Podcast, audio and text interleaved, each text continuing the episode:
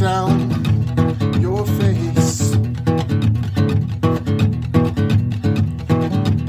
Reaching for something, someone to embrace.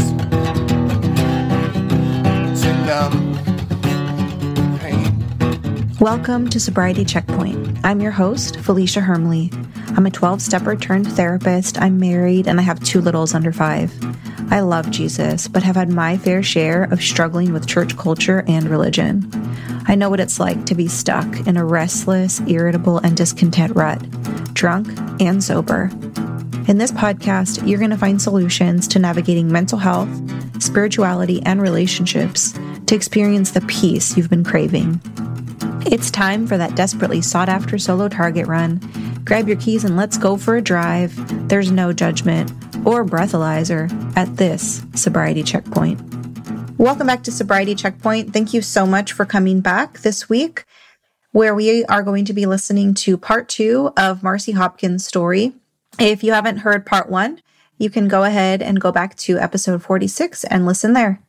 Marci is the author of Chaos to Clarity Seeing the Signs and Breaking the Cycles.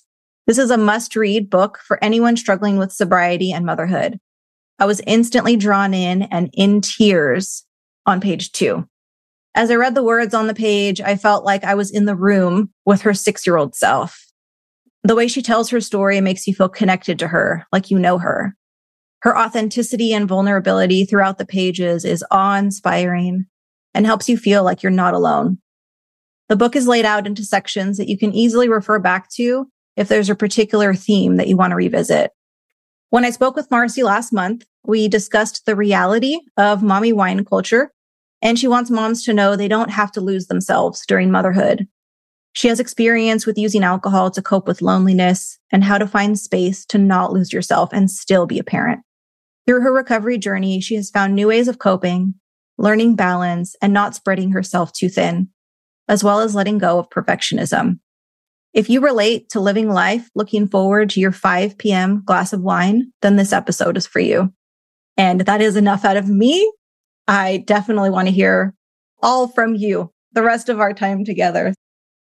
My priorities were very different when it was around drinking. At what point did you feel like it started to become a problem for you? Well, I will say the majority of my life, I wondered about my drinking because my mother was such an alcoholic. I was so afraid of becoming my mother. So I would constantly watch how I was drinking and how other people drink. And when I would notice that my drinking was elevating and getting to a bad place, I would try to tame it so that I didn't become my mother and I w- wouldn't make horrible decisions. I'm not saying I was making great decisions, but horrible decisions.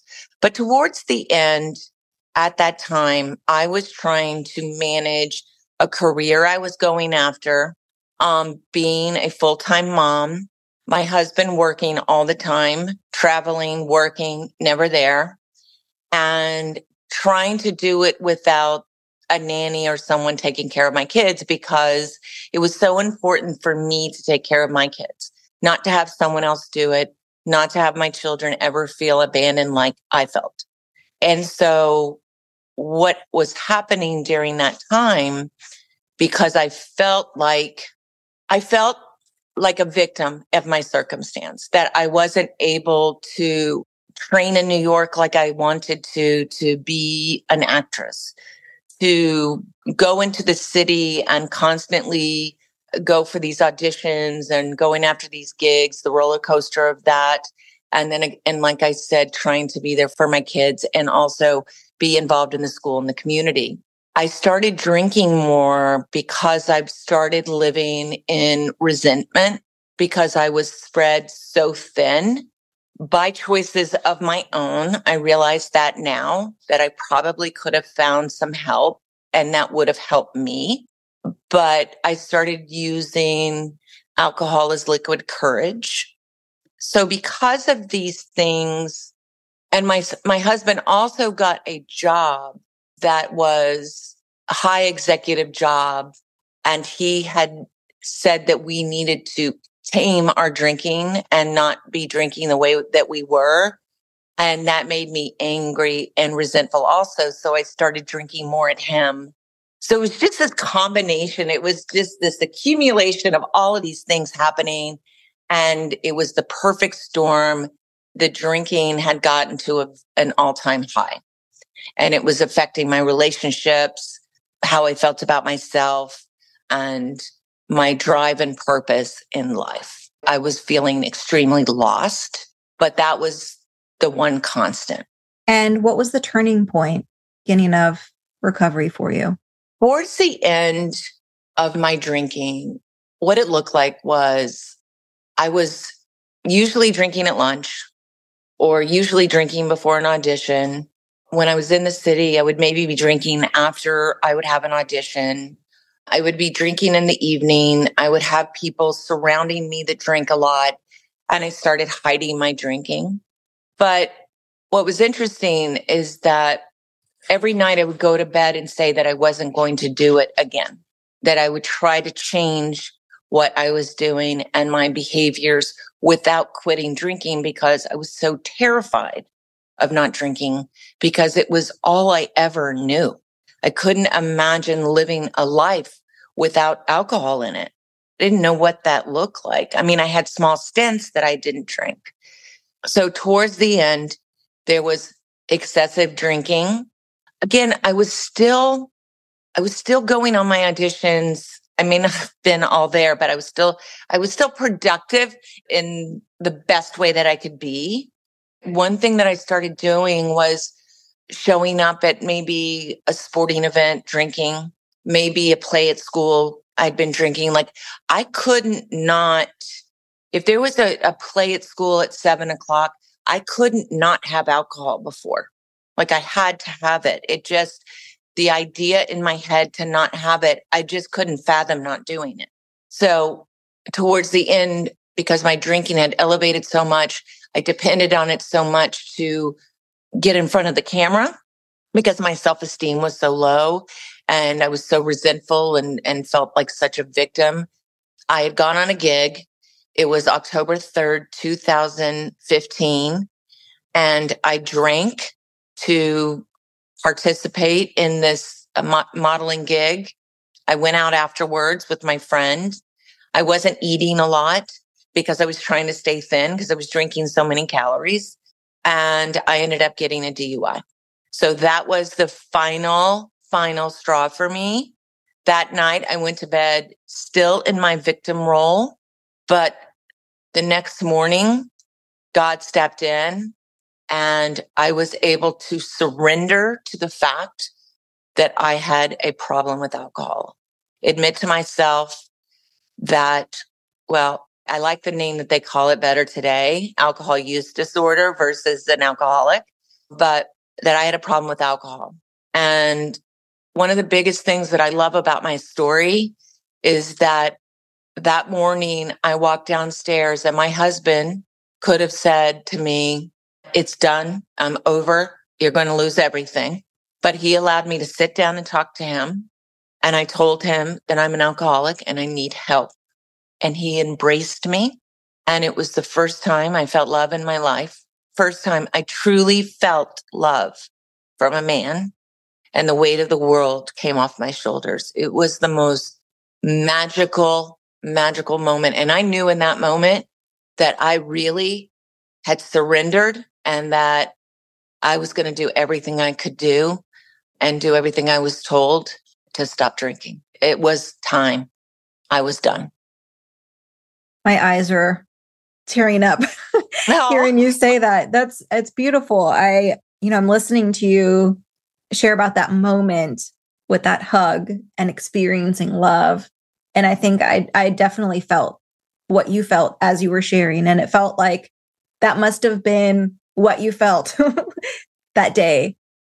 I think when there's trauma and abandonment and all these things in our lives, we really don't even know what love looks like. We don't really know what it feels like. Yes, I, I know my grandparents loved me and they were there for me and my aunts were there, but it it's just all these we don't know how to be good people to ourselves and other people and and and expect it from other people and we just don't really know what love looks like or how to accept it. Like I didn't even think I was really lovable.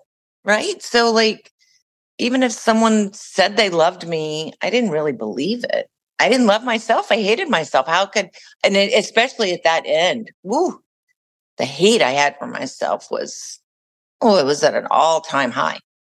Yeah. And it's hard to put into words that experience. Mm-hmm. What is love? How do you describe it? How do you talk about it?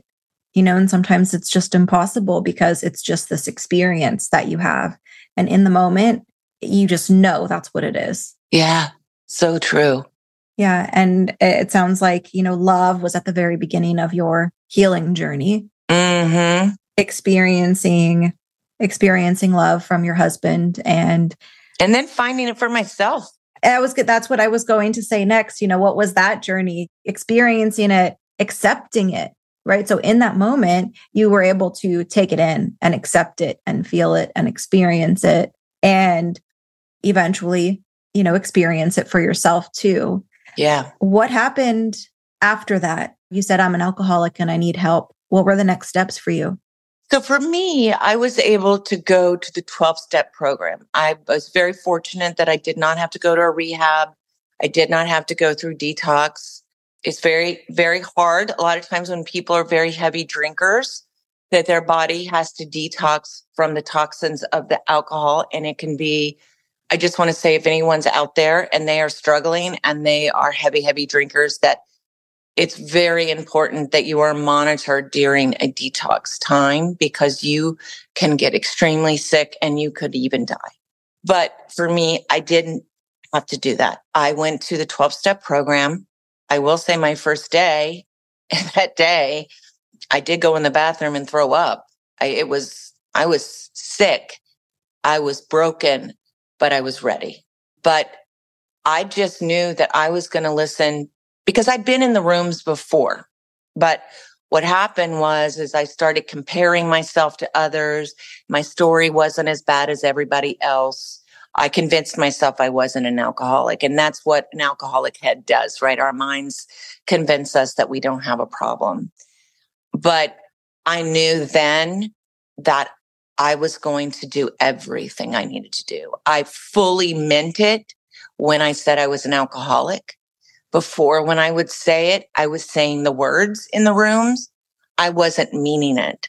I didn't fully, fully believe that. And when you stop drinking, you must fully believe for yourself that you have a problem because you will convince yourself that you do not. Another thing that was huge for me, I believed in God, but AA allowed me to have a connection in a very different way, a very spiritual connection. The love that we're talking about. I mean, I feel that in such an energetic way. I can literally, I can call on the feeling of love now in my body from God and my angels and the spirits. And it's just so overwhelming and so beautiful. And that's what I want to put out today. But in that time, I mean, I had to learn how to do that and connect. And the ways that I did that was I had to rewire my thoughts. I had to truly heal from my trauma and peel back the layers, the walls that I had put up around my heart. And it was through those 12 steps that I began to really be able to heal. I think that going to a therapist is very important. I think that I truly believe, and it is proven, that we drink and do drugs or do other things that can be harmful addictions for ourselves to fill a void because of something else that has happened to us. And so understanding and really getting to the root cause and then there's many tools that we have to learn and adapt and do every single day, moving into a mindset of gratitude, being grat- grateful each and every day, finding little things that we're grateful for and to change our thought process of a victim feeling sorry for ourselves. Everything's being done to us all of our circumstances. I always have bad days. Oh, I always, my travel always sucks. Oh, you know, I'm always going to be the one that gets the ticket. Well, you keep saying those things, and that's absolutely going to happen. But let's look around us. What do we have? I mean, I have clothes. I have the capacity to take a shower. I can put moisturizer on my skin. I have makeup I can wear. I can wash my hair. I can blow it out with a great blow dryer. Like I can get my nails done. There are so many things that we can find that we're grateful for that people do not have, but we have them in our lives and we just need to take the time to find the things in our life that we're grateful for and just find three a day. Say them every morning. Meditate. Meditation is so important and powerful. It's powerful to change the way that we think and allow our higher selves to connect to our, our purpose in life, to be able to hear. It, it's not, a lot of people say they can't meditate. I can't stop my mind from thinking. No one can stop their mind from thinking, but we can, we can quiet. We can find the little moments of quiet and guided meditations were, those were huge for me because I couldn't just lay there for 15, 20 minutes and, and be peaceful with that. I had to do guided meditations. So finding guided meditations on YouTube for inner child work, for anxiety, for depression, for alcoholism, for connecting with God, whatever it is that you're seeking for panic attacks, anything that we're feeling, there are guided meditations that can help us through them and doing these daily. I feel that resting is so important. I allowed myself in the first year of healing, because if you really think about how much healing our bodies are doing, our brains are doing, we need to allow ourselves to rest so we can rejuvenate and heal. When we're physically sick, what is the one thing they say? Rest, rest, rest. Well, we are healing our mind, body, soul. So allow yourselves to rest. And as you rest and you wake up the, after that little rest, you can focus and move forward. It makes you curious to find out about yourself. I started, I didn't know who I was. I didn't know what my interests were. So I started evolving finding that I had interest, finding that I was a good person. And those steps, these things, I started to respect myself and love myself and find myself. And it was a beautiful process and a process I do every day. It's not something I have stopped. October of last year was eight years of sobriety. And it's so important. It's a daily practice, healing and changing who we are, rewiring our brains, changing uh, the trajectory of our lives. It's work. It's action. We must take that, that action and you can take it in baby steps and staying present and not overwhelming yourself about thinking the big, big picture, but just knowing that it's possible and just taking those little baby steps every single day, but making it a daily practice is vital to make the change. And through that, I, I, I mean, I love myself unconditionally today and I'm able to give that love and receive that love. And it's so powerful.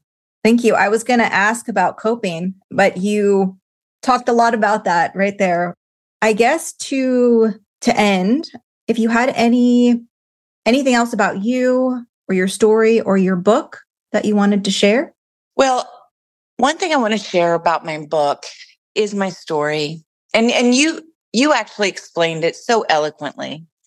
But I just want people to know that my story is out there in my book, Chaos to Clarity, to connect with you wherever you are in, in your journey and to know that we all have a story.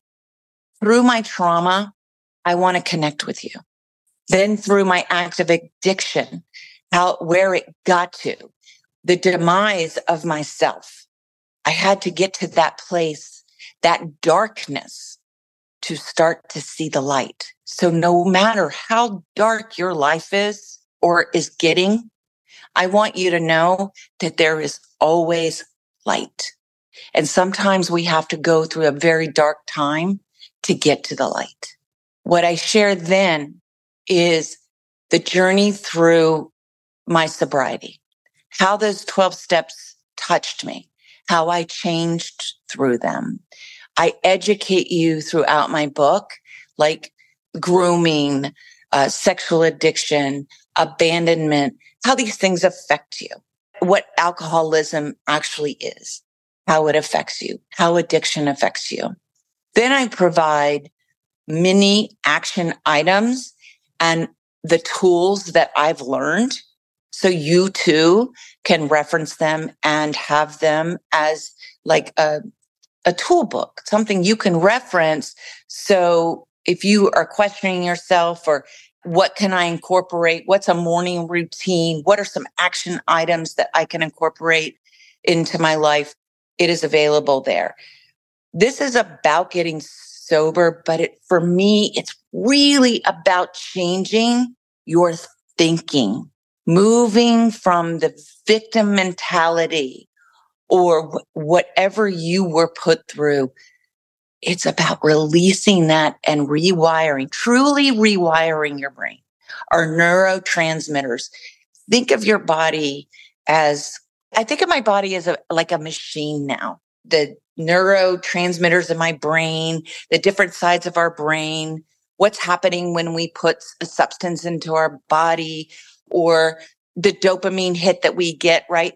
But then what happens when we drink too much or we're on social media too much or we're playing video games, whatever it is, we get so many dopamine hits, our body can't handle it. So it starts to rewire ourself itself and, and rewire it in a different direction. So that's what I mean by rewiring it. It's wiring it into a healthy way. And so it's all about these mindset shifts that can allow you to live your fullest life and putting yourself in a place where you can see another person's perspective, seeing your role in a relationship. I'm going to give you one really big example. This morning, there was something that my husband did. He wrote a little note and I'm like, wow, what happened to good morning? It was dogs ate. And it wasn't like, good morning, just want to let you know the dogs ate. Well, from his perspective, he just walked the dogs. Uh, he just fed them. He was trying to get to his workout and he just wanted to let me know when I got up that the dogs had eaten. Right. So he tells me like, what, like, why are you coming at me? Right. And I'm trying to share my emotions and what I was feeling in that moment. And I'm like, what is really wrong? And so then he starts sharing with me and then I start getting defensive. And I realize about myself, right? We can go to anger. We can go to that defensive place when somebody's trying to share their emotions. But I'm like, I'm trying to share my emotions. So I stepped away and I was just like, you're doing it, Marci. You're doing it. Go back and say, thank you for sharing your side. Thank you for sharing your side. I'm sorry I made you feel that way. And I just want you to know from my perspective what it was, how I was feeling in that moment. And I'm working on this. And it didn't have to, it, it didn't blow up into this huge fight. Like I go straight to, I'm leaving and I'm not coming back for the day. That's the old Marci. She still like will come up every once in a while, but I know how to think it through now. And that's the beauty of this healing. That is the beauty of it. That I don't have to be the crazy, disruptive Marci anymore, that I can recognize what I'm doing in that moment and rethink it and know how to do it. Well, thank you so much. The transformation is evident and it's beautiful. I love how you shared that the old Marci still comes up. And that just speaks to the fact that this is about progress and not perfection. And, you know, we're going to be ever evolving. So thank you so much for being here and for your time. I very much appreciate you. Thank you. Thank you so much for having me on. It means so, so much, Felicia. Thank you so much for listening. I hope you enjoyed today's episode. Before you go, please subscribe and leave a five star written review. Reviews help boost my ratings, which helps other parents in recovery find my show. If you're interested in emotional sobriety coaching, please reach out and schedule a call. Check out the show notes for my contact info and social links. Don't forget to like, follow, and share with a friend. I'm super excited to know this podcast is helping you. Tune in Thursdays for the latest episode. I'll see you back here on your next Target run. Until next time. Stronger than we think we are. So fight and show your strength. I can show you the way. All I can do is tell you my truth. And grace from our God. Grace from our God. Cause we are stronger than we think we are. So fight and show your strength. Good and grace from our God. Good and grace from our God. Good and grace from our God. Oh, grace from our God.